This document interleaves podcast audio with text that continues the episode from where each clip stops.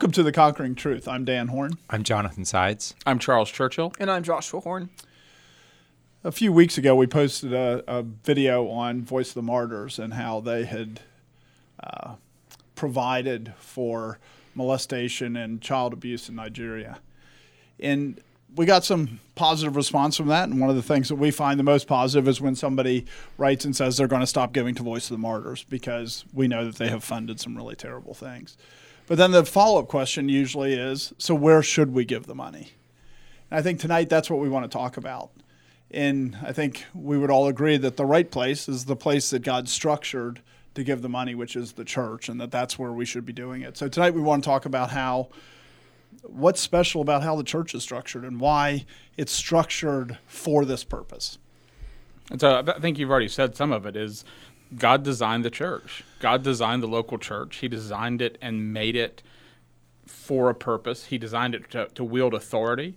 He designed it to to to serve a purpose, to fulfill his goals. And so the church is by its nature made by God to be the body of Christ and to carry out a purpose in the world.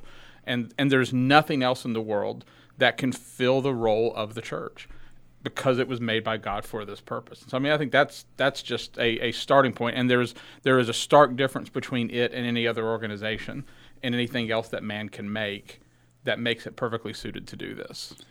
So, what are the things that make it suited to do these compared to to corporations or whatever that that these ministries that people form?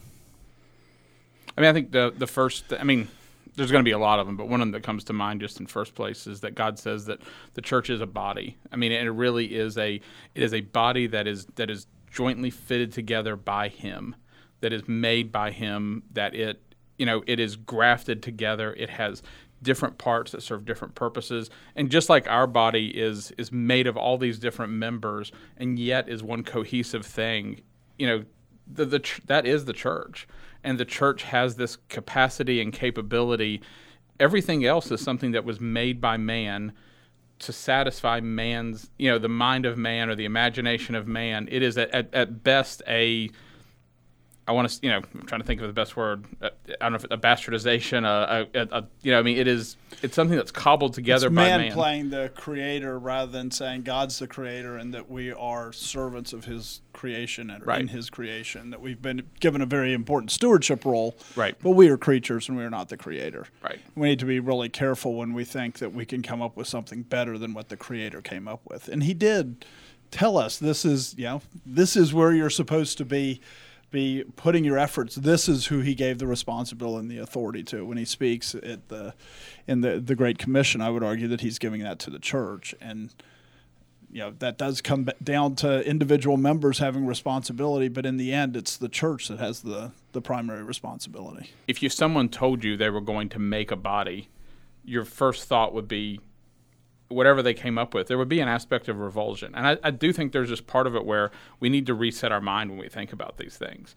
You know, I mean, I was thinking today, you know, whether you want to talk about like the, the in horror Frankenstein's monster or something. I mean, but there there should be, there is a level of that's disgusting.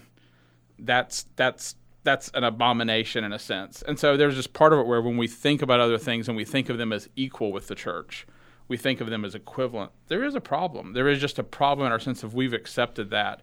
And I'm not sure that it should be as I'm not sure that that's exactly the right way to think about it, but I'm certain the right way to think about it is not to go we can make a body and it's the same as the body that God made. And I think that's, you know I mean, and so there is there is a disconnect I think just that needs to be gotten over in our mind and a reset. I mean, some of this is referring back to something we talked a couple weeks ago about in the episode on uh, having an industrious home or whatever it was titled. Um, that that God set up certain jurisdictions to do certain things, and we see Him set up the church, we see Him set up the state, we see Him set up the family, the household, and when we try to create our own thing that is separate from that, we end up introducing problems because that's not the way God intended it. And when you think about it, and some churches do this too, but when you think about incorporation, the creating of a body, and you know, when you do that with a ministry, you are creating this separate thing in the state where the jurisdiction is given to the church, the responsibility to teach all nations, all things I've commanded you to baptize, that's been given to the church. It hasn't been given to the state. And now all of a sudden the state has gotten involved. And that's, you know, when you cross jurisdictions, That's not how God ordered things, and it usually doesn't turn out very well. I think it might be useful to, to at least refer to some of the passages that this is coming from. Like in scripture, like where we see people um, doing ministry that today would be a nonprofit thing. Like what where where like what are a few scriptural examples where we see it and it's being done by the institution that God has made? Well, I mean, look at Paul, right? Paul's being sent by churches. He's he and Barnabas are sent by by uh, the church in Antioch in Acts twelve. Acts. Let's just reference the whole book of Acts. Yeah. Their ministry, they feel the obligation to report back to the church, not that they think that they're lone rangers out there doing their own thing. And when you look at what happens with Ravi Zacharias and you look at what happens with VOM, is when they get out there to be doing their own thing with no accountability, it doesn't end well. And the reality is, you don't see Paul going, Well, I can preach all these places and I don't have to answer to anybody. You see him going to the church in Jerusalem. You see him going to the church in Antioch. You see him in, you know, in various places. He's somebody who's saying, I am accountable to the church. And when you create a, a corporation, the reality is you're accountable to the state primarily. And another one I think that comes to mind is when they're giving, when when when Paul is going to churches to, to collect money and saying, make sure you have the money collected so I can take to give to these people who are to these fellow Christians who are in need. And I, and there you have. Um, the way that that's set up is it is through the church. He's writing to the church saying, collect the money. And then they're giving it to someone that they know to take it to people that he knows. So there's not like some you know a bunch of layers. I mean, they, the church is the one who's doing it and is giving it to someone that you know help start the church that they know personally that they you know have as much accountability as they can have with someone who is you know traveling the world and they're sen- sending it off with him The amount of deduction of that for administrative purposes is going to be very, very small. right right Zero. and no, no fundraising uh, allowances right. from that either Right. And and when you think about that, right? I mean, when you look at these ministries that have one one aspect to them rather than the church, all of a sudden you are going to have more administrative costs. The reality is that a church is doing a bunch of things, so it has infrastructure in place, right? They're already meeting to hear the preaching of the word. They're already having the Lord's Supper. They're already, you know, they're having the agape meal. They're meeting together. They're already collecting tithe. They're already, They're already collecting tithes. So all of a sudden you add this other thing, and it's not this whole let's build an, an administrative infrastructure to do this. It's this is what we do as a church, and we're just doing what the church was created to do and meant to do, and we're just doing it and expanding what we're doing. But it's an expansion; it's not a new thing. So your overhead isn't going to be nearly as high as if you incre- if you create a new thing. I mean, one of the things that we talked about in the on the ministry of the home discussion was how that there's so many components of the home that have moved into the corporate environment. And one of the things that's also happened is the as churches have become as churches have ceased to do these type of things, churches have started to become more like corporations as well.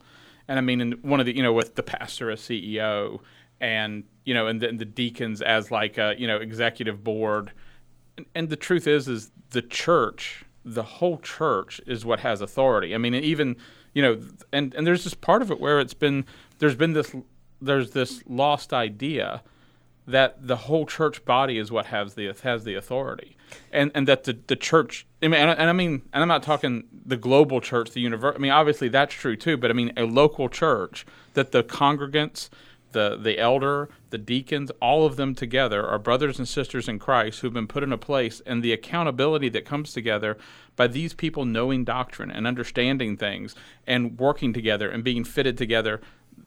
They hold each other accountable, and that is a much stronger accountability than pastor a CEO who wants to go and do something and no one can question him.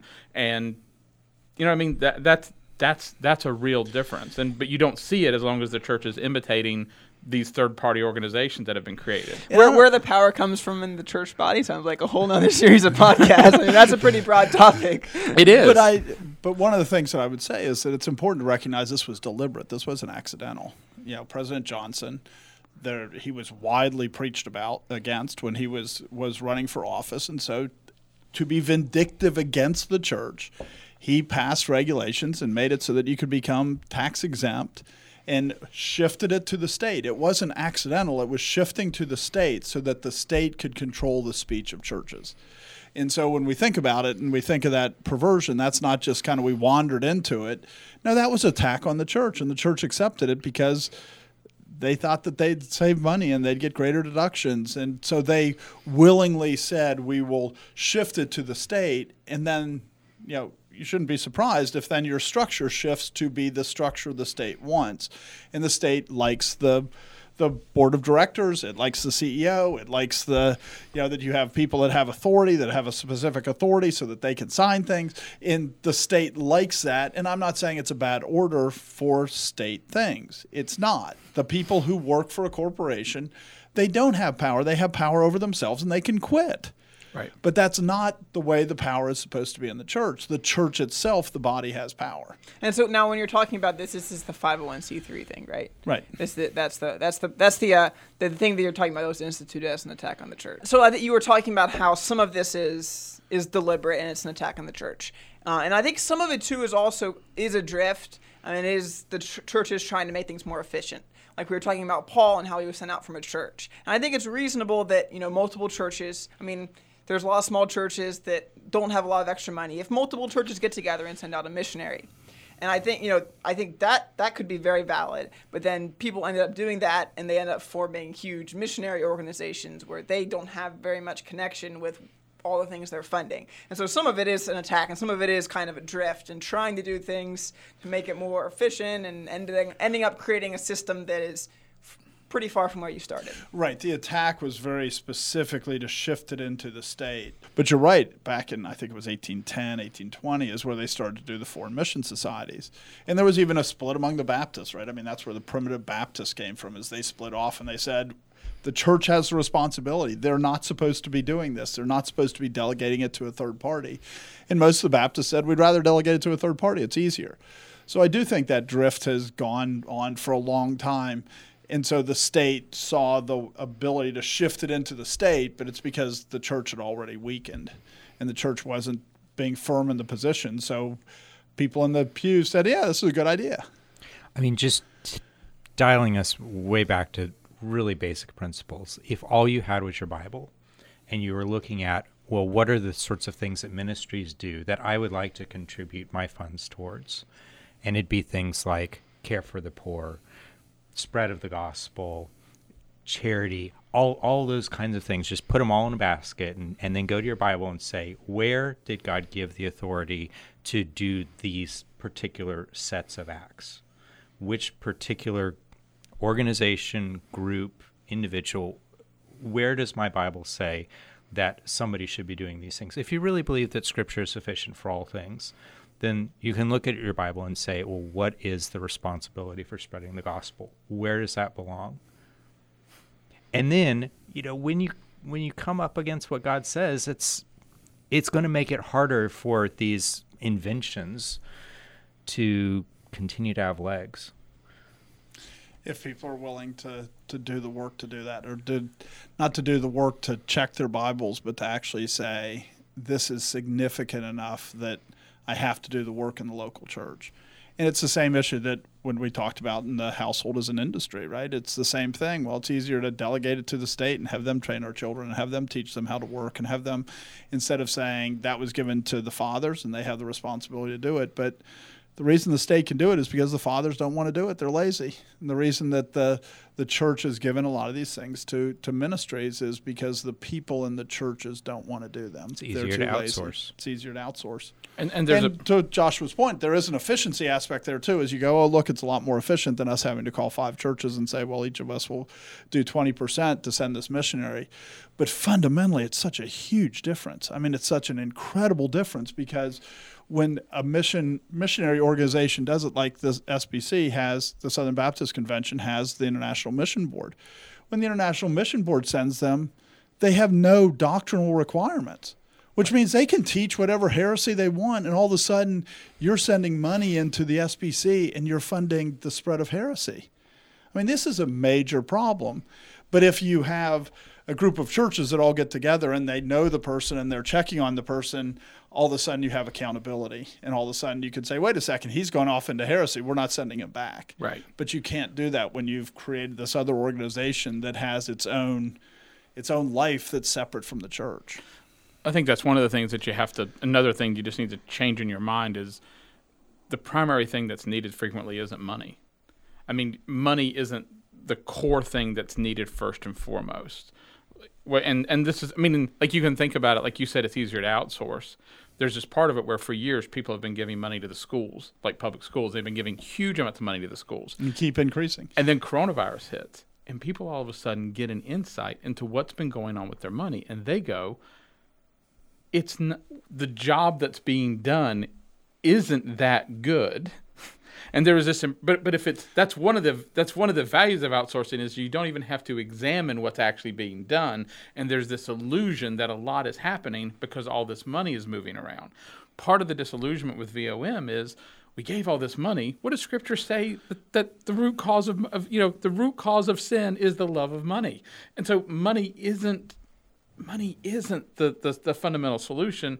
Instead, you you know, and this is part of the thing that I really thought it was when I, when I, my fear was when we tell people what should you do, the local church should do this. Their immediate response, I know what my response would have been five years ago. It would have been, the church can't do these things. We're not equipped. We're not capable. The people aren't ready. And I think there's this part of it where that they're right, but the answer is is so what needs to happen is is we need to spend time building. The churches need to start spending time building themselves up to become more capable. But but I want to step back from that because it's you know the scripture says it's the opposite, right? Which is 1 Corinthians 12. He says he's given the church everything that it needs. And so it's a lie. Right. When you say to yourself Right. the church doesn't have what it needs, you're actually contradicting scripture. Right. Because God said he put all the things in that body that are needed. And so people have to stop going God messed up in creating the local church. He didn't. Right. And what happens is that where you have a local church that has all the gifts that are needed to do all the things that it should be doing, all of a sudden we take this to an organization that doesn't have the same promises. When you have an RZIM or you have a Voice of the Martyrs, there's no promise to them that they'll have all the gifts that are needed.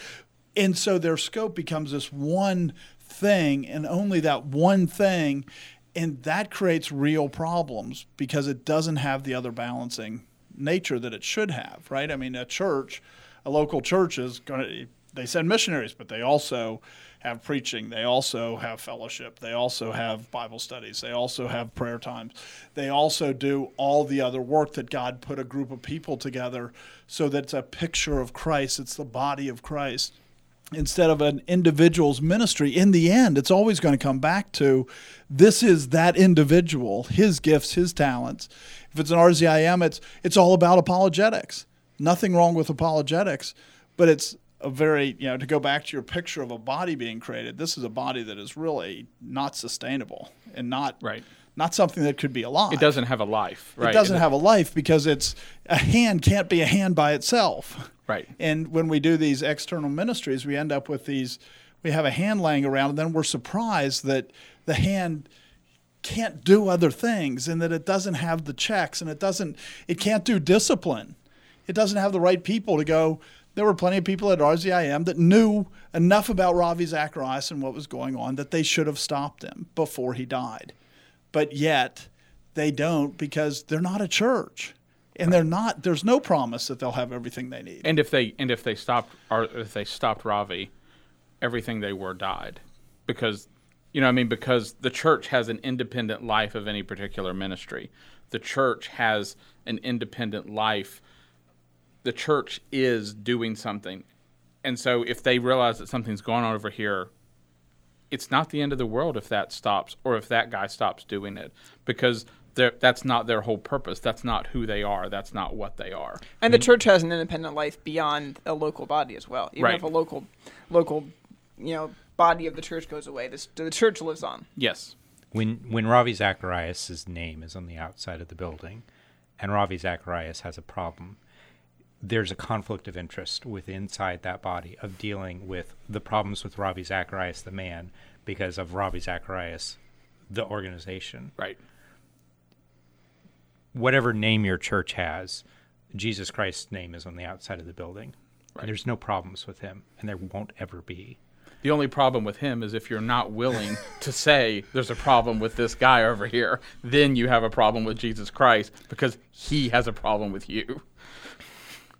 And I don't think we're suggesting here that you know, run all your ministry through a church and all your problems will be solved. You can go easily through, you know, confronting people and saying everything will work itself out easily. I mean, that by definitely not true. And if you've been around in churches a long time, I think everyone recognizes that just because it's you're doing things in a church doesn't mean it's going to go smoothly. But you cannot expect things to go well if you're not following the way God is is telling you to do it. So, you know, if we're looking at ways to to say why why are there these scandals in VOM, RZIM, all these all these various people that fall. I mean, the first thing to look at is the way they were set up. Was it was it biblical? Or what they were doing biblical? And here we're saying here's a here's a here's a way we can identify they weren't doing these biblically, and here's some ways that we can see that you inherently are losing things by doing it as a nonprofit rather than as a church. I mean, between what you and Dan said, there's so many really hefty things there that it's worth slowing down and unpacking some more. I mean, the the big one on the table that we've introduced is this idea of accountability. And you you talk about well, God gave certain jobs to the church, but He gave the church a particular kind of structure too. He gave it a leadership structure and He gave it a discipline structure. And I mean, you can go to various different places in the Bible and find the really particular steps that you take when you're dealing with discipline of members of a church. And it's all laid out. I mean, it's it's almost in handbook form for you. And it's not that hard to collate those passages if you need to. There are ways of dealing with problems because I mean any kind anytime you get a bunch of humans together, you're getting a bunch of sinners together, which means you're going to have sin, which means you have to deal with sin. Right. And God created this organization and he gave you structure and methods of dealing with sin. Now, you can go out and you can create your own organization and you can try and do that. You can try and come up with methods of dealing with sin within your midst. But if it's not the one God made up, it's something that you made up, and it's eventually going to fall apart. And I think, you know, when you talk about that, right? I mean, the rod was given to the family, the sword was given to the state, and the keys were given to the church. So even forgetting the fact, and I'm not disagreeing with anything you said about the importance of the procedures that are in Scripture, God says, if you do, if you do these things in my name, I will consider it as done. And so he's saying there is real authority that's been delegated to the church. And there is no third party ministry that will ever have that because God didn't give it to them. So even forgetting procedures, because you can have an RZIM that tried to imitate the procedures, but it doesn't have the keys. It can't lock somebody out. It can't say you're no longer in the church. It can't turn anybody over to Satan for the destruction of the flesh. It cannot do it. It's not possible because God didn't give him the authority. It wasn't given the authority to speak to the state. It wasn't given the authority. You know, I mean, like Ravi. I mean, really, really big things. I mean, if you just talking about church discipline, the most extreme form of it is excommunication, which means keeping somebody from communion. Well, communion is something that the church and only the church has the authority to practice.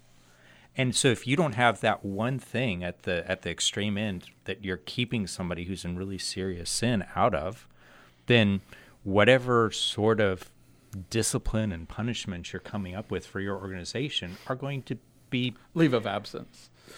I mean, it's usually firing, not of the right. person who did the sin, but of the person that brings it. I mean, we right. should be honest. That's usually what happens. Right. Is people are removed. I mean, I have I know a few names of people that, according to their testimony, they were forced out of VOM because they tried to raise issues inside Voice of the Martyrs. That's what they did to Zingac. It's what they did to Zingac. And there I have a lot. There I have two or three witnesses, and they definitely did that to Zingac. And so in in when we think about it too, I mean, you you mentioned this in passing, and I want to go back to it too, which is we just have to recognize the level of of pressure on somebody to conform when the organization is all about the guy whose name on the outside, because it's really easy to sit back and go, well, you know, I would be bold and do that, but the reality is it's hard. It's really hard, and and all of them do the same thing. I've been involved in another ministry that that you know scandal, and you know he was going around and telling people, but but I affect four hundred thousand families in the United States.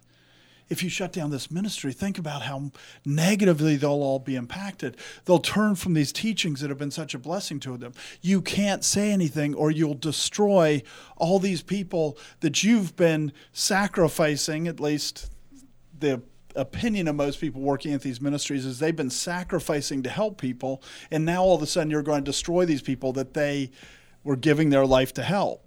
So even somebody who's sitting there in, you know, that they're not evil, they're trying to do good. It's a really persuasive argument. It should be ignored because it's a false argument, but it's still an argument that they go, "You're right. I don't want all my life's work to be thrown away." And you can see that somebody like RZIM, where you have people that find out about it and they go, but look at how many people have been persuaded. Look at how we've trained so many people to make arguments against Muslims. Look at all this. And that will all go away if we expose Ravi Zacharias. Well, no, it won't. First of all, if it's done on the Word of God and if it's based on the Word of God, it's not going to go away because it wasn't the strength of Ravi Zacharias, it was the strength of the Word. But the other thing is, if it does go away, it should because it was a structure that was like the Tower of Babel that was built to take the place of what God put in place. Right. And it's re- it's a really hard position to be in if your livelihood depends on the existence of that ministry and you're the whistleblower. I mean, anybody in, in the business world knows that. If you find something about your company that could bring the company down, it's it, you're faced with a really difficult conflict. I mean, you know there's the right thing to do, but if you do the right thing, you suffer a lot of consequences. If you win, you lose your job and your your income. If you lose, you lose your job and your income. Do I say anything or do I be silent? Right. And there's a there is one difference that the government has all kinds of laws to protect a whistleblower for a large company. I mean, if you're listed on the stock exchange and you're a whistleblower, you're not going to get fired. It's too hard to fire you. But that's not true for religion. They just go, "Hey, it's a religious organization. We have no responsibility here." We, I mean, those laws don't apply. So the whistleblower in a corporate setting, a, a traditional corporate setting, has a lot more protection than a guy who's working for Voice of the Martyrs and says, "I found all this sin. You need to deal with it." No, he's going to get fired and have no recourse because the courts are just going to say, you know, it's it's religious. So, you know, freedom of religious, freedom of religion, we can't get involved. It's a church discipline matter. So yeah, when you think of that person who is does find something out, and he goes, well, all the people I work with are going to be angry because they all think that they're doing good work, and now all of a sudden they're all going to lose their jobs. I'm going to lose my job. My family is not going to be able to provide for itself because most scandals in corporation don't make the corporation disappear, even if it's with the CEO. They just replace it with somebody else because it's it's its mission is not just to further the mission of one man. So, you know, the big scandal with the head of General Motors, guess what? They just hire another CEO and move on. But that's not true with RZIM. And, you know, Voice of Martyrs was able to do it, but a lot of ministries can never do that after right. Tom White's suicide. But but when you you look at these things and you kind of say, you know, that's a lot to put on somebody to have that expectation that they'll stand in that gap. Not that biblically they should trust God, and I'm not I'm not excusing them. They have a duty to do it, but we should be realistic in our expectations, and God is realistic in the expectation for the church, and He didn't put the church in the same way because the authority isn't in that one man. The authority is in the congregation. And because the congregation has authority, the congregation can rise up and speak and put that one man out and still have a life of its own because it's not all the embodiment of that one person. And it shouldn't be about the work of that one person either. If it is, then that's a serious problem. If it's not been about the work of Jesus Christ and the work of the Holy Spirit and the glory of God, then you've got real problems. Right. right. And those those need to be solved. And I think one one one uh, little interesting thing here is that, uh, to my understanding, Voice of the Martyrs USA a few years ago orga- reorganized themselves as technically a church. So and so when we are saying send money to a church, it doesn't mean VOM, even though they're calling themselves a church. And I guess it's you know maybe their chapel service, they're saying it's a church, and then that, that I don't was whatever that changes their filing requirements or something. But if you attend VOM as your church, if you go to VOM, maybe you should give money to VOM you should be going to that church. yeah, maybe you should re- reconsider Find that. I think church. we'd advocate reconsidering that pretty strongly. But right. but there's a lot of ways you can set up churches. You know, whether as just a shell to cover what you're doing, right. or you know, all the way up to there's a whole range of how your church can be set up. And so as we're talking about these things of here's the advantage of a church, um, if if you say, "Well, my church is all about one man." I mean, that's that's that's something that ne- that you know you need to search the scriptures and see why is that so and how can that be changed. And and it is important to remember that God is a jealous God and he will not share his glory with another. And that's a that's a big deal. And when even if it's a local church that you know at least has the term church on the outside but if it's all about the glory of one man rather than the glory of Christ and the glory of the Holy Spirit and God the Father I mean that's a major problem. And they should expect God's wrath upon them not oh we will bless you. And they they look and they gather more goats right? Because they get a bigger and bigger congregation of people that are worshiping this one man, and they go, "Oh, look, this church is so th- is thriving." No, it's dead. It's not thriving. If the focus is on one man rather than on Jesus Christ and the Holy Spirit, regardless of how many times he says it from the pulpit, if he thinks he can be a dictator of the church, he thinks he's the head of the church, and he is the head of his church, but his church is not the bride of Christ. Right. And God will deal with that. God will deal with that either by destroying the church, or God will deal with that either by by removing that man and reforming the church. And that's one of the big differences between a ministry and and the church is because the church is given the name of Christ because it is the bride of Christ and he says, you know, do not take my name in vain. If you take my name in vain, I will not hold him guiltless who takes my name in vain. And so he promises that he'll deal with those who take his name in vain by saying, We're the bride of Christ when they're not. He doesn't make the same promise for, I mean, read 2 Peter 2. He says that, you know, false. False professors will rise up that are teaching false doctrine and they'll lead many after themselves. And they'll be there for a, a while and then their destruction will be swift. But God sets up these people to lead the goats away from the sheep but his sheep he will he will protect his name. He will protect his his his people. It sounds like what you're saying is that the church can survive a scandal. The true church will come out of a scandal. What looks like a scandal to the world what the world's going to call a scandal what the church is going to call a, scandal god will protect his church. And and the scandal might actually even be good for the church because it's exposing sin. And that's never a bad thing light is good. That's a really important concept that so many churches forget, especially in terms of church discipline. We need to do a series of podcasts on church discipline sometime. But light is good and darkness is evil. When you hide the works of darkness, you are participating in them. And when you expose them, you're doing a good work. And the church can expose it, and the sin was already there. So it is always a blessing to the church when it's exposed because that's the only way to get rid of it. Because the promise of Scripture in 1 Corinthians 5 is that a little leaven leavens the whole lump. It's not like it just sits there and doesn't do anything. When you leave it in darkness, it grows and it fills the whole thing. And, and God says, I'm going to protect my church. I'll deal with my church. They are my people. He's not going to leave us. He's not going to forsake us. He's not going to going to judge us like he judged Israel and Judah and divorce us. He's not going to divorce the church and that's a promise that that is totally different than a promise for any ministry. You know, we've talked about how hard it is in ministry to to hold the guy accountable. That if you if you bring him down, right, if you expose his sin, that it's going to destroy the whole organization. And you know, it's not easy in a church, but one of the things that I think is worth talking about is so how do you do this in a church? Because churches are supposed to do this, and how do you do it with elders? And how do you do it with the leaders of the church? I mean, that sounds like a great hour-long episode to me. But. Scripture actually does lay out, almost in handbook form, with some of these things, how they're to be dealt with. And I, I do think, like you said, we should do a, a thing on church discipline. I do think the church sometimes gets too formulaic in saying there's only one model for dealing with things. But I mean, but the church does. I mean, the church body has an obligation to hold the leaders accountable and they're given the power to hold the leaders accountable. I mean, when we when we formed our church, we were looking through constitutions, and one of the things I started doing was looking through a lot of church constitutions, and it's been a very common trend in the past. I don't know, eighty years, that more constitutions are written to give almost absolute authority to elders, and that's and that didn't used to be true, and that's definitely not true from Scripture. That the church body really has authority to, I mean, you as our elder, you're an older brother, and you're a sheep.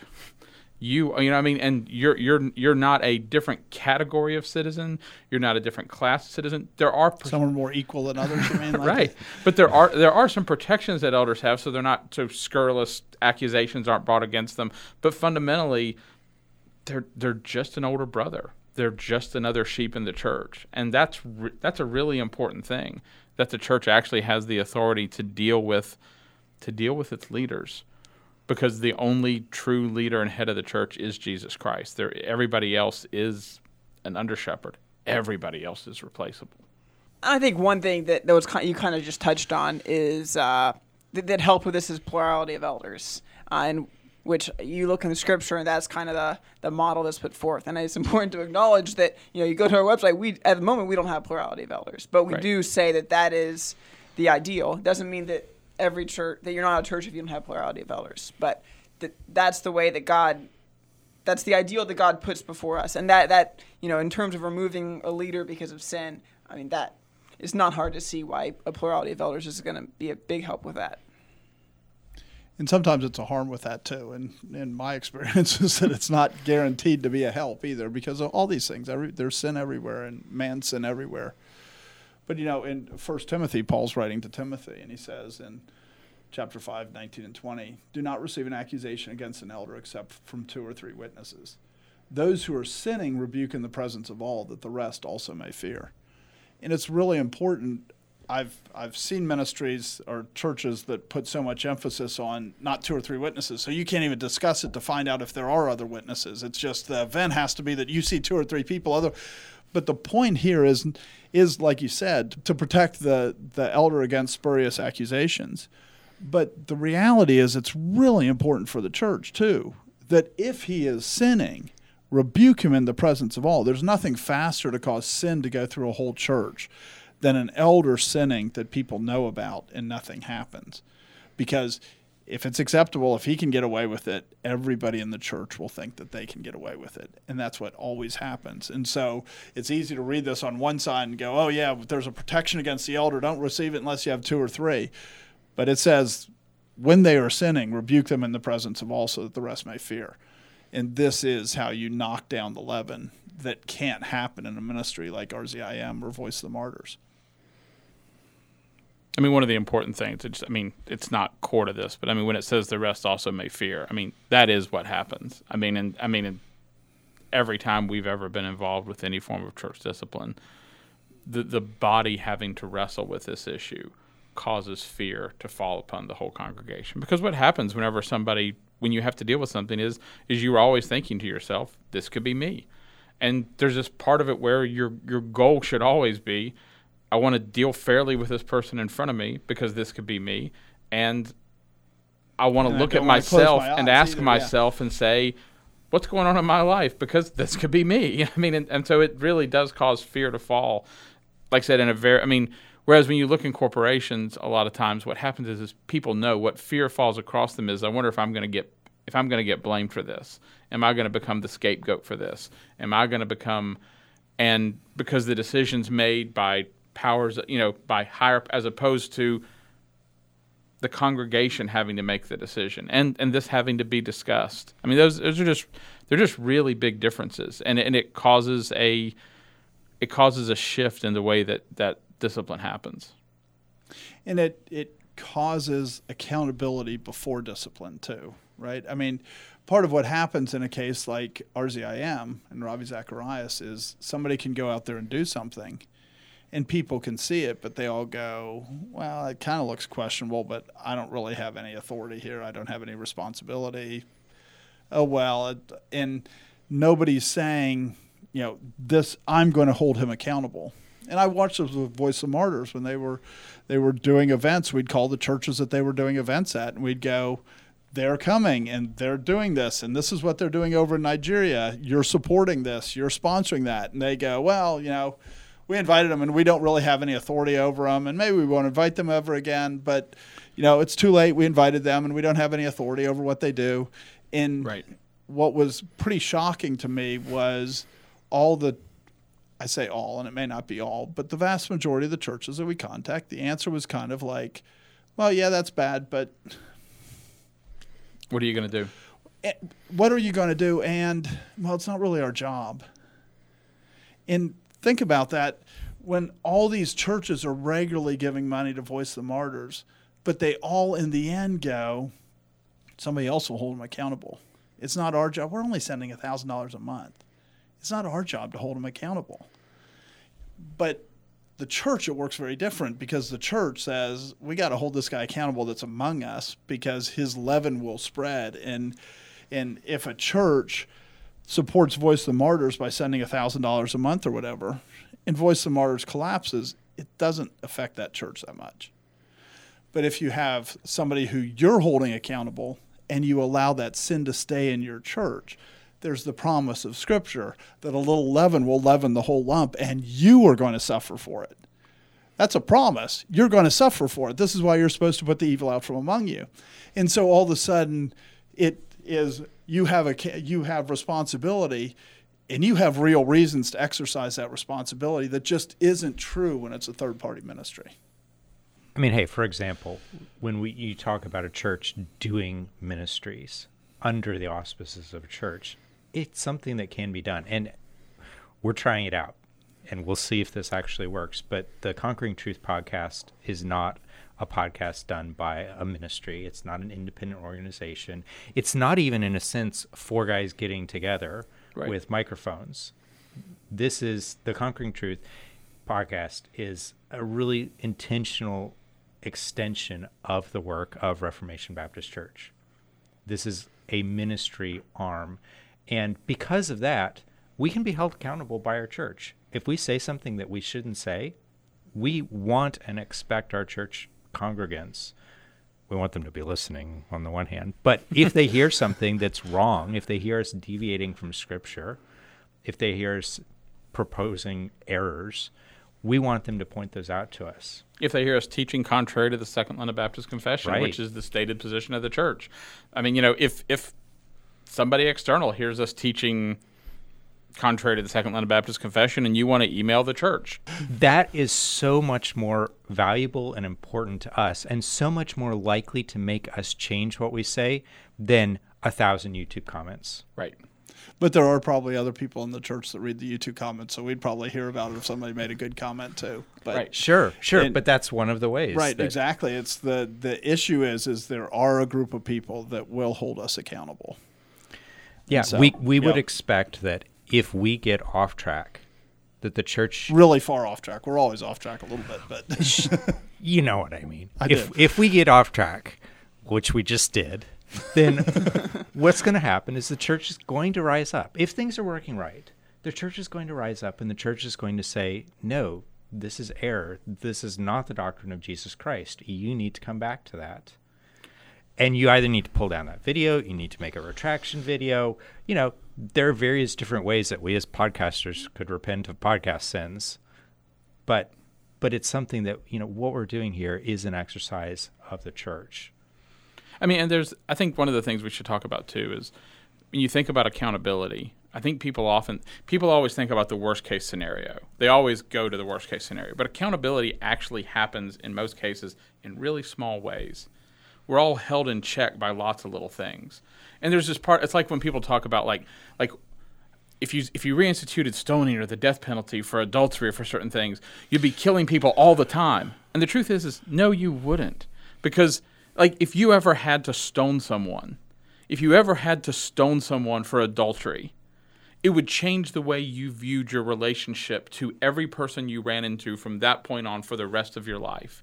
When you saw your friend look at a girl that you know and, and flirt with her, you'd go, "What are you doing? What are you doing?"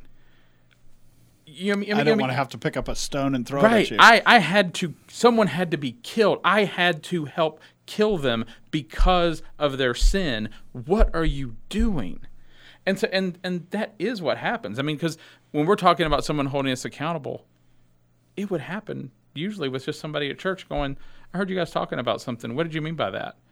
And just the fact that someone's going to ask you that question. I mean at the end of every service we have a time of interaction where men in the church can ask questions and that holds the elder accountable. It holds each other accountable. I mean, I've grown up in churches where if a pastor stood up and said certain things, no one's going to say anything to him. But if you have this time of interaction where people can stand up and say things, all of a sudden the pastor doesn't feel as free to float some personal theory that he really, you know, I, I, was just thinking that maybe, you know, and he just starts saying stuff, and afterwards people are going to, wait a minute, you said this, and this doesn't match up.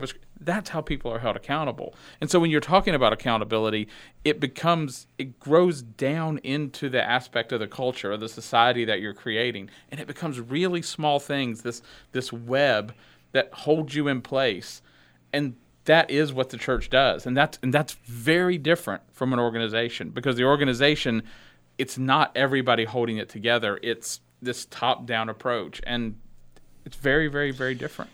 And the church almost always does that, even churches that are not healthy, right? There's always, or almost always, I don't know of a case where there isn't. I guess you could look at the Roman Catholic Church at the time of the Reformation and say there's a case. But in most churches, there's a point where if they knew that this is what the pastor is doing, the church would rise up and remove him. They would. Or the church would disappear. Or the church would disappear. They right. They could if he had such power and his structure it was structured in such a way that they didn't have power, but they would leave and it would disappear. And and that's just not true for corporations. And so we should just recognize that even even churches that aren't being faithful in applying the scriptures as they ought to in terms of church discipline, there's still a level there. There's still a level there they go you know, this person molested my daughter, this pastor, I'm going to do something about it.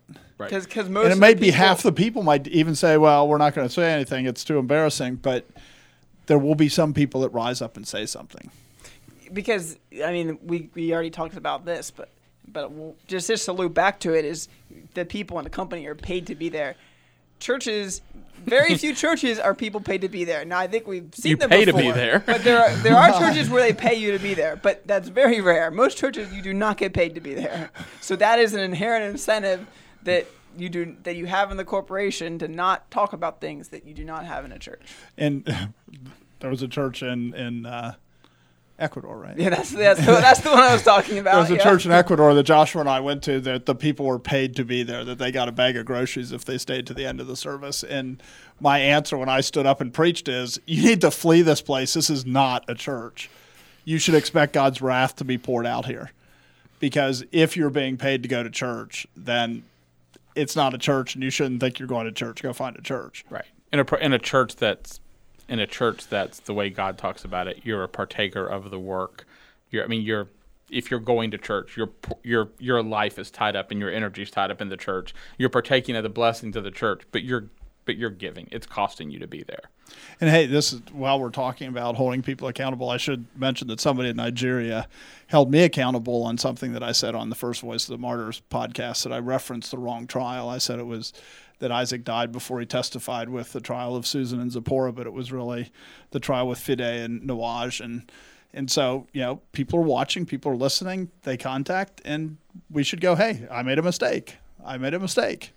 And so that we, you know, it's not that you let things hide, you hide things and you just go, oh, yeah, I don't want my mistakes to be known. That's not, that's not what the church should be like. You know, there is another ministry that that Reformation Baptist Church participates in that I think is worth talking about because um, talking about the structure of it in particular. Because in Nigeria, in order to bring things in, you really have to be registered with the state of Nigeria, and so uh, we have a the equivalent of a 501c3, which we've just been talking negatively about. We have the an NGO, a registered corporation in Nigeria and so, you know, we spent a lot of time figuring out how do you structure that so that you don't have these same problems. And the primary way we structured that was we said, well, the government is forcing us into this position. But the way we structured that was still to have a majority of the board members on that NGO that are all members of one church, in case we are able, which is our prayer that we can turn it over to Nigeria at some point. But, you know, there can be ways that and that might not be the perfect solution. I'm not you know, going everybody follow this solution, but we should really be thinking about this, and churches should really be thinking about how do we work around the government structure because they are the civil magistrate that we're supposed to show honor to, that we're supposed to submit to. And so when it's structured like that, you know, you have to think outside the box and say, how can you structure it so that you get the benefits of still being part of the structure of the church? I think it's worth giving a disclaimer. So we just mentioned that we had a uh, NGO in Nigeria, and we are not mentioning that to say send us money. In fact, you know, at, at the moment we are not wanting for money. We're more wanting with the ability to manage what we're doing in Nigeria, and so we're not soliciting or even necessarily Accepting. accepting, donations from people. So the the, the point of this is not It's just not a, sleazy plug. way to say, well, donate to your church and well, or Reformation. But no, no, we're not we're not we're not asking for money. So that let's We- make that clear. part of the reason that we're even saying these odd things about money and and and this particular organization is because hey there's people over in Nigeria that need help they're missing limbs they need limbs you know and that it requires money administration skills in order to actually get them limbs and to provide them with real help but but we saw what VOM was doing and we saw the level of financial corruption with this organization that had no oversight. So this is our attempt at trying to say, okay, if the church is going to do this, how can we do this without falling into those same traps that we saw? And one of way, the ways that we do that is say, hey, we don't need money right now. We're not going to go and fundraise on people in Nigeria who don't, because we knew we could make a lot of money, and we don't want that because we don't want to be dealing with that kind of corruption. We want to be helping people. we need to be actively thinking how do we bring it so that it's associated with the name of Christ? How do we bring it so that we're structured so that so that sin is constrained? Hmm. And so often we don't structure things where sin is constrained. Right. And structure things the way that God in, in the scripture Yes. does it. And, And- it, it all works together. And this is what we saw with VOM is they weren't structured so that there were constraints on sin. And I mean, you could have had people who were pure as a driven snow, but there was no constraints on their sin, and the sin was going to grow. And this is clearly what was the case with Ravi Zacharias himself. Is and and you even see it in the documentation and the stories about him. Is he didn't have constraints. People weren't monitoring his electronic devices. They weren't monitoring where he was. They weren't monitoring what he was doing in ways that they should have been for somebody of that kind of authority. And so, you know, that but but when and and a church can commit the same problems. It's not like being a church makes you safe from those things. But there is a head of a church that will never sin. But, you know, within a church, God has said, here are ways that you can do these things. And the point of the church is constraining sin of its members. And one of the things that you know you look at, it's interesting because there's such a big push in the church that I've seen over the last few decades of like glorifying the founding of America, and they glorified for a lot of very wrong reasons. But one of the things that is very good and why America has been sustainable for so long is that the people who wrote the Constitution understood that men sin. And so they intentionally designed it so that there were competing interests everywhere. Because the problem with a ministry like RZIM is there's no competing interest, right? If you take down Ravi, you hurt yourself. But if you have a president of another party and you're able to impeach him and remove him from office, you didn't hurt yourself, you helped yourself. And so the U.S. Constitution, the structure of our government, has all these competing things where the judicial branch competes with the legislative branch, legislative with the executive, the executive with the judicial, The and they all the compete state. with the states. And that, I think, was deliberate because they understood sin. And it's pretty sad that in modern ministries, we don't really have an understanding of sin that we say we should really structure it so that sin doesn't abound because sin will abound unless you structure it so that it won't. And and really specifically, you know, I don't know how much you want to say they understood sin, but they understood a particular kind of sin. They understood the particular sin of concentrating power in one particular individual or one particular body. So they divided it up. And and that's been a really big benefit that a lot of us have been blessed by. And this is this is part of where you talk about a church being joined together and a church being a body is the different people in the church have interest in different things. I mean, like in our church right now, there are people who they're they're fine with us doing this podcast.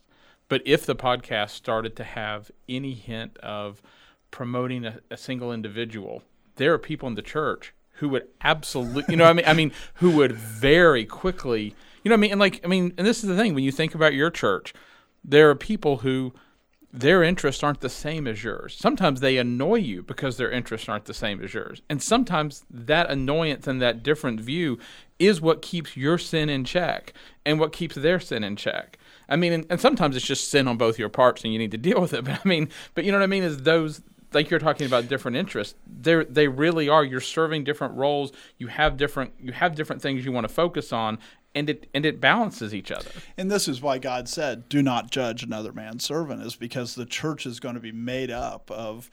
If it's a pure church, everybody in there is a servant of God. And I'm not saying there's any pure church, but if it's a pure church, they're a servant of God. And when one guy says, "Well, what I think is the most important thing is to go to the abortion clinic once a week," and I say, "What I think I should be spending my time with is spending four weeks in Nigeria a year," neither of us should look at the other one and going, "Boy, you're messing up. You're not doing the right ministry." we're specifically commanded to to respect that and to understand that God is going to give different ministries to different parts of the body, and that's a good thing. That's not a bad thing. right There might even be a Bible passage about bodies and parts doing different things somewhere, but And there's there's also one about do not judge another man's servant. So yeah, we, we hit a couple there. I, I think one thing that people, some people who are listening might be wondering is, well, this is all well and good, but my church doesn't do any of this, and I'm not a pastor of my church. So you're saying I should stop donating to anyone else and just donate to my church, but my church isn't doing any of this. So, so what, what, what are we telling them? first of all part of it is, is vom wasn't either Right. part of it i mean is that's you have to remove the illusion that's what i meant about the whole thing with school is there are these parents who go i can't homeschool and then they look and they run if they actually understood what went on at school they would go school isn't this grand thing that i have to replicate. Darkness makes a lot things look a lot right better it's this gl- right and so there's this part of it where they need to trust the holy spirit. Disabuse yourself of the notion that you have to do some glorious grand thing like these other organizations out there who in many cases aren't doing grand glorious things. And the grand glorious thing that you can do is obey your lord and that is grand and that is glorious and his spirit will make it grand and glorious. And so when you change the way you think about it it's very you know what i mean? It becomes a very different sort of thing. First thing you should be doing is looking at your own church. Uh, because the the act of giving money like this of giving it to ministry in a sense is you exercising a level of trust that i'm going to be contributing some of my resources that were gained by my labors and i'm going to give them to the work of god and look at your local church and you know you need to have some humility in this Eh, you need to have judgment but you need to have some humility and say hey how well is my pastor being paid? How well are the ministries that our church wants to do being funded? You know, there's the things that the church already is doing, and then there's the, the vision that the church probably has for, hey, there's other things that we could do if we had the resources or the manpower. Does your church have enough money to be doing what it needs to be doing? And, you know, you need to be saying, hey, can I trust that if I give my money there, it's not going to be squandered? in in in a I mean that in a pretty egregious sense. Like this is not going to the pastor buying designer shoes. This is actually going towards the work of Jesus Christ. You know, if you can't trust your local church to deal with funds, like God actually says to give money to your local church, if you can't trust your local church to be doing that, then well, it's time to find a different church. because if you can't w- trust them with the f- with the earth with the with the lucre the earthly lucre you shouldn't trust them with spiritual Right, You can, if you you're can't trust trusting them them with- with your soul. That's Right. a lot worse than trusting them with your money. And if you won't trust them with your money, why would you trust them with your soul? Yeah. So in a sense, I mean, w- but but if you are at a church where you do trust them with your soul, if they are preaching the gospel, if they are doing the ministry of the word, if they are Christian in that sense, then you need to make sure that they are financially able to do what they need to be doing by doing what God says and providing them with the financial resources He's blessed you with. And some of the the reason when people go, well, my church isn't doing these things, my church isn't helping the poor, my church isn't doing this and that, and so, you know, they have plenty of money to pay the pastor, and they have plenty of money to have lights on Sunday morning, and giving them more money, it's just going to build up in the bank account. one of the problems is people think that Jesus Christ came to buy their checkbook and not to buy them. And what I mean by that is if you think that all you're supposed to do is tithe and therefore you've fulfilled your responsibility to God, maybe the reason your church isn't doing anything is because you're not doing what you should be doing. Right. And a lot of times when the church isn't doing ministries, it's because just like they outsourced to Voice the Martyrs, helping those who are suffering for the faith, allegedly, even like, as you said, Jonathan, they're just actually selling a feeling. But maybe what they've done is instead of saying the church is supposed to be doing the ministry, they've said the pastor's supposed to be doing the ministry. And if you say the pastor's supposed to be doing the ministry and not the church, then why would God give your church money? Why it is squandering resources, even if they're just going to put them in a bank account, it's squandering resources because the reality is the purpose of the church is to edify the congregation for the work of the ministry.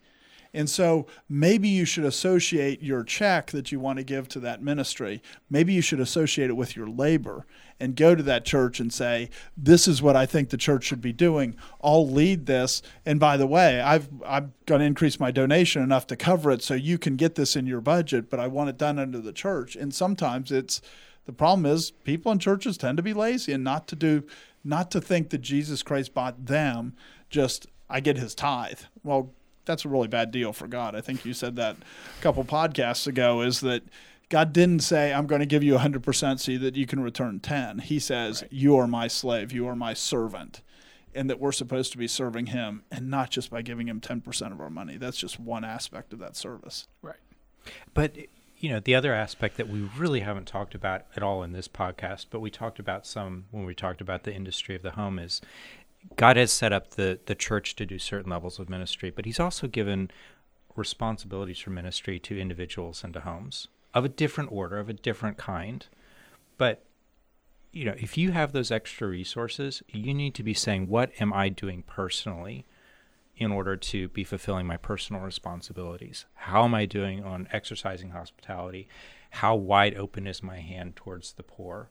And maybe you don't know any poor and find some you know, and and and so what we're saying is real poor, right? right I mean, is, it's, it's, it know, can't be done slothfully, or you've just shifted and you've just recreated the, the reason that we're in this problem is because we were outsourcing things, and we're saying, well, start bringing things in house, bring things back into the church, bring things back into your own family, and and it means work, it means some labor, it means research, it means investigation, but but there are other ways to spend your money that are profitable, legitimate, what God says to do with your money, then writing a check to some organization that may or may not be doing what they say, but isn't structured by the the structures of, of a church or, or governed by the same accountability.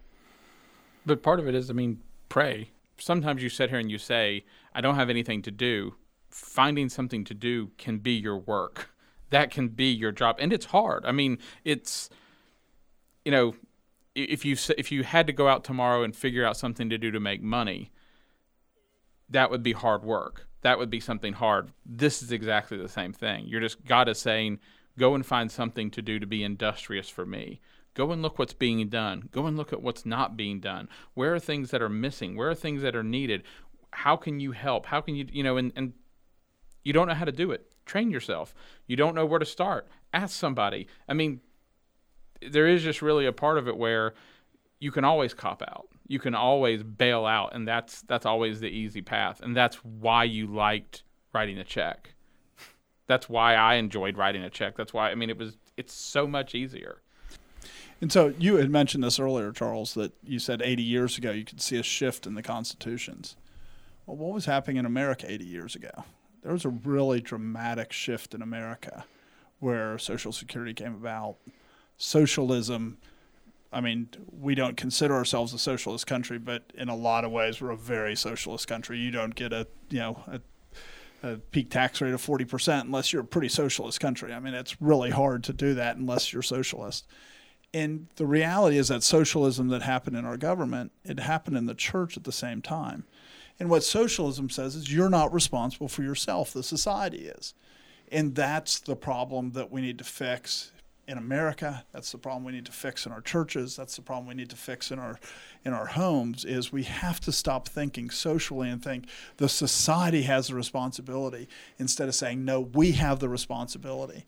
And I think that's one of the fundamental problems in the church that people don't want to give to the church is they go, well, who's going to take the responsibility? And I think you know what I'm encouraging is you are. Go take the responsibility. The church is supposed to be doing things, and if it's not doing these things, then you know, get in there, get in the game Right. instead of sitting on the sidelines. There's that old adage: decisions are made by those who show up. You know, I mean, ministry is done by those who show up, by those who, that you know, it's it's the same thing as that realization when you're a parent, and all of a sudden you realize that everything that your parents had done before, that that you felt like just happened, all of a sudden you're the show. You know what I mean? Like if you don't get up in the morning and make breakfast, there's no breakfast on the table. If you don't do these things, it doesn't happen. And guess what? That's the church. Is there's just part of it where it's like you we want this thing of we want this beautiful church that's doing all these different things, but we want it without us having to lift a finger, and that's just not Your the case. church doesn't speak to me. It doesn't meet my needs. right? like you are the church. right, right. Right. I mean, if you're in a if you're in a church that is seeking to follow God, and you know you're a pastor, your elder seeking to follow God, and you're saying, and you come and say, here's something that I think we should be doing, and I'm willing to donate time and money to it, and they say no, well, you should probably listen to why they're saying no, because if they're following God, they might have a reason that you know you need to be working on things in your own life or, or something like that. But churches, I don't think I don't think if they're following God, they're going to be turning people down who are offering to do things for God's kingdom under the auspices of the church. And it is important. I mean, Jesus Christ, right? He says, you know, don't worry about tomorrow, for each day has enough trouble of its own. The reality is, in that statement, is the idea it's not hard to find ministry to do. Each day has enough trouble of its own. There is enough issues to deal with right now that nobody can really step back and go, if they're actually looking around and go, there's nothing to do. I don't know what I should do. Each day has enough trouble of its own. So, you, so I mean, going back to your question, where do I give my money? I would, our first answer would be start with your local church. Make sure you're giving to your local church. I'd say next after that is, are you fulfilling your personal obligations, doing personal ministry to the extent that God's blessed you and puts things in your path? And if you've got something left over after that, and you're looking, where can I give this? Our, our guess our next recommendation would be say, look at ministries out there that are governed by churches, that are extensions of the work of particular local churches that you believe are, are honestly spreading the gospel, you know, genuine Bible believing churches. Those are those are safe places, as safe as you can get with giving money this side of heaven. and and don't just give it without having your eyes open. I mean, we as a church we give money to one ministry that is a ministry of another church that is under that church. It's part of that church, and you know. But we also have encountered them in other places in the world, and we know that they're out there, and we know what we have some idea of what they're doing, and so it's not that we're just closing our eyes and just saying, "Well, I feel good because we sent a check." And the answer might be that you give it to your local church, and then your local church gets a big bank account and then blows up because it has love of money, and that's that's better to do that anyway because you're obeying God Right. and trust that God will use it for good. Right. That was kind of yeah. Joshua's point earlier was we're not saying if you do these things there won't be problems. We're saying if you obey God, He will be pleased with the problems that are created because you're doing what He told you to do, and you know And He will bless you through the problems, not bless not, you by not, not curse you by for, absence of for problems. being part of but, the yeah. problem. Right. Well, thank you for listening as we consider uh, what to do with money and what to do with money in the ministry in particular. I want to leave us with the thought of God is a jealous God. When we use our money to build up somebody else, we should not expect to be blessed by that. When you build up the local church, when you build up the bride of Christ, when you build up the body of Christ, Christ is getting the glory, and Christ is about his glory. God will be glorified, and he is a jealous God. Thanks for listening. This has been The Conquering Truth, a project of Reformation Baptist Church. If you found this helpful, you can visit us online at theconqueringtruth.com and subscribe in your favorite podcast app. Thanks for listening.